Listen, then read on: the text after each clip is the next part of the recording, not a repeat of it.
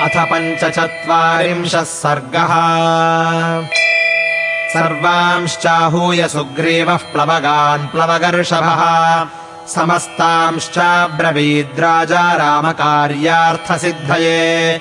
एवमेतद्विचेतव्यम् भवद्भिर्वानरोत्तमैः।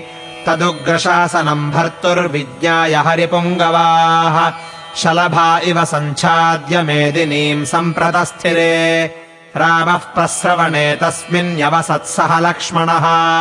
प्रतीक्षमाणस्तम् मासम् सीताधिगमने कृतः। उत्तराम् तु दिशम् रम्याम् गिरिराजसमावृता। प्रतस्थे सहसा वीरो हरिः शतबलिस्तदा। पूर्वाम् दिशम् प्रति ययौ विनतो हरियूथपः। ताराङ्गदादिसहितः प्लवगः पवनात्मजः अगस्त्याचरितामाशाम् दक्षिणाम् हरियूथपः।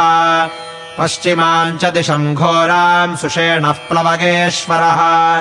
प्रतस्थे हरिशार्दूलो दिशम् वरुणपालिता ततः सर्वादिशो राजा चोदयित्वा यथा तथम् कपिसेनापतिर्वीरो मुमोदसुखितः सुखम्।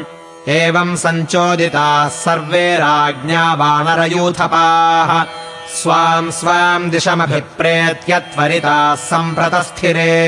नदन्तश्चोन्नदन्तश्च गर्जन्तश्च प्लवङ्गमाः।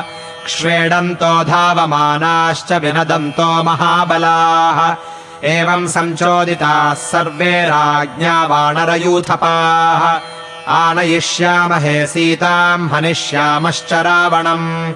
अहमेको वधिष्यामि प्राप्तम् रावणमाहवे ततश्चोन्मथ्य सहसा हरिष्ये जनकात्मजा। वेपमानाम् श्रमेणाद्य भवद्भिः स्थीयतामिति। एक एवाहरिष्यामि पातालादपि जानकीम् विधमिष्याम्यहम् वृक्षान् दारयिष्याम्यहम् गिरीन्। धरणीम् दारयिष्यामि क्षोभयिष्यामि सागरान्। अहम् योजनसङ्ख्यायाः प्लवेयम् नात्र संशयः शतयोजनसङ्ख्यायाः शतम् समधिकम् ह्यहम्। भूतले सागरे वापि शैलेषु च वनेषु च। पातालस्यापि वा मध्ये न ममाच्छिद्यते गतिः। इत्येकैकस्तदा तत्र वानराबलदर्पिताः ऊचुश्च वचनम् तस्य हरिराजस्य सन्निधौ। इत्यार्षे श्रीमद् रामायणे वाल्मीकीये आदिकाव्ये किष्किन्धाकाण्डे पञ्चचत्वारिंशः सर्गः